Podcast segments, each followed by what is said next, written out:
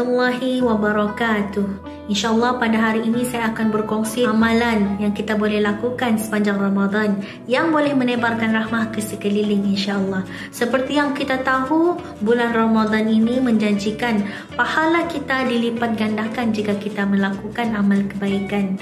Seperti hadis Rasulullah SAW bersabda, Setiap amalan anak Adam akan digandakan. Satu amalan akan digandakan kepada sepuluh sehingga tujuh ratus kali ganda pahala. Hadis riwayat Muslim. Jadi insya-Allah idea yang pertama adalah lebihkan memasak makanan berbuka puasa dan berikan kepada anjing dan kucing di sekeliling kita.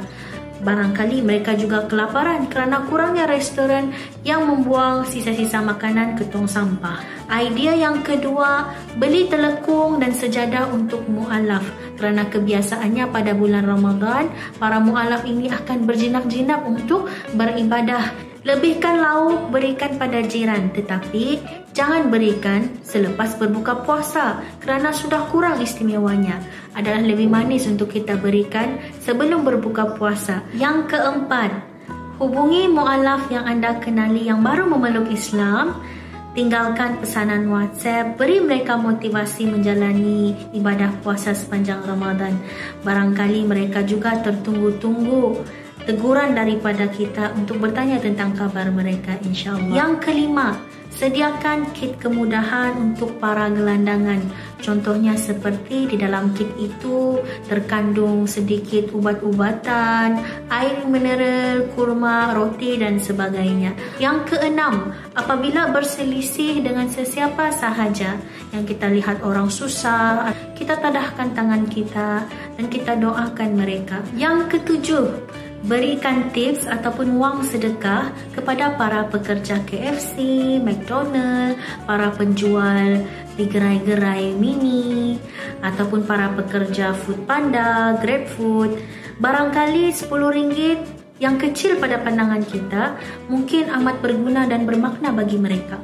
Yang kelapan, pantau pagar rumah jiran, pantau halaman rumahnya. Barangkali lalang sudah meninggi, rumput sudah banyak dan dia tiada masa untuk membersihkannya. Jadi apa kata selepas solat asar, kita bergegas dan tolong dia potong rumput, tolong pungutkan sampah. Yang kesembilan, sediakan dana untuk food bank masjid. Seperti kita tahu masjid ada food banknya. Jadi mungkin kita boleh sedekahkan sedikit beras. Yang kesepuluh, apa kata pada hari ini kita tidak perlu memasak makanan jodoh berbuka di rumah mungkin kita boleh keluar dalam 50 minit ke 40 minit sebelum berbuka puasa dan mencari gerai-gerai yang berdekatan dengan rumah kita. Yang ke-11, lemparkanlah senyuman yang manis kerana senyuman itu juga sedekah kepada sesiapa sahaja asalkan bersesuaian. Jangan lemparkan kepada orang yang tidak sesuai nanti bahaya. Kedua belas derma darah itu tidak membatalkan puasa. Tapi ramai orang menyangka ia membatalkan puasa.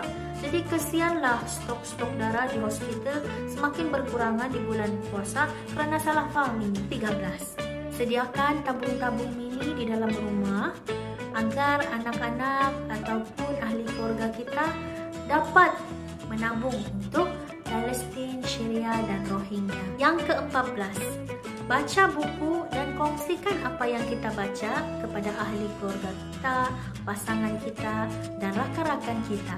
Yang ke-15, periksa bacaan Al-Fatihah.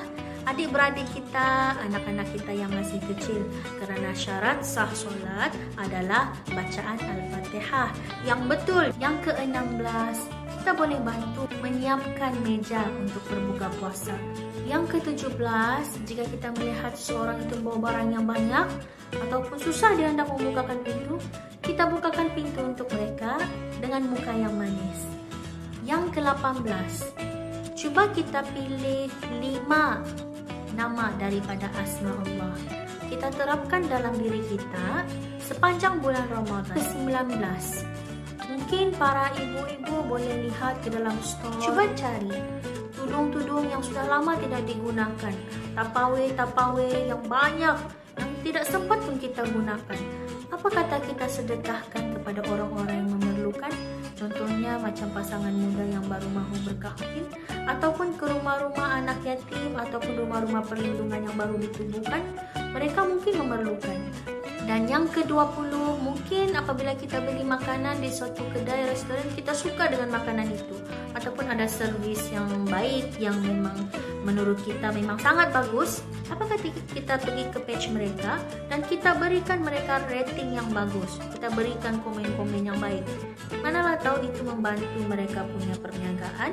InsyaAllah itu sahaja idea-idea jadi mungkin boleh kita praktikkan sedikit demi sedikit.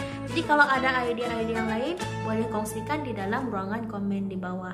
Bersama membina masyarakat.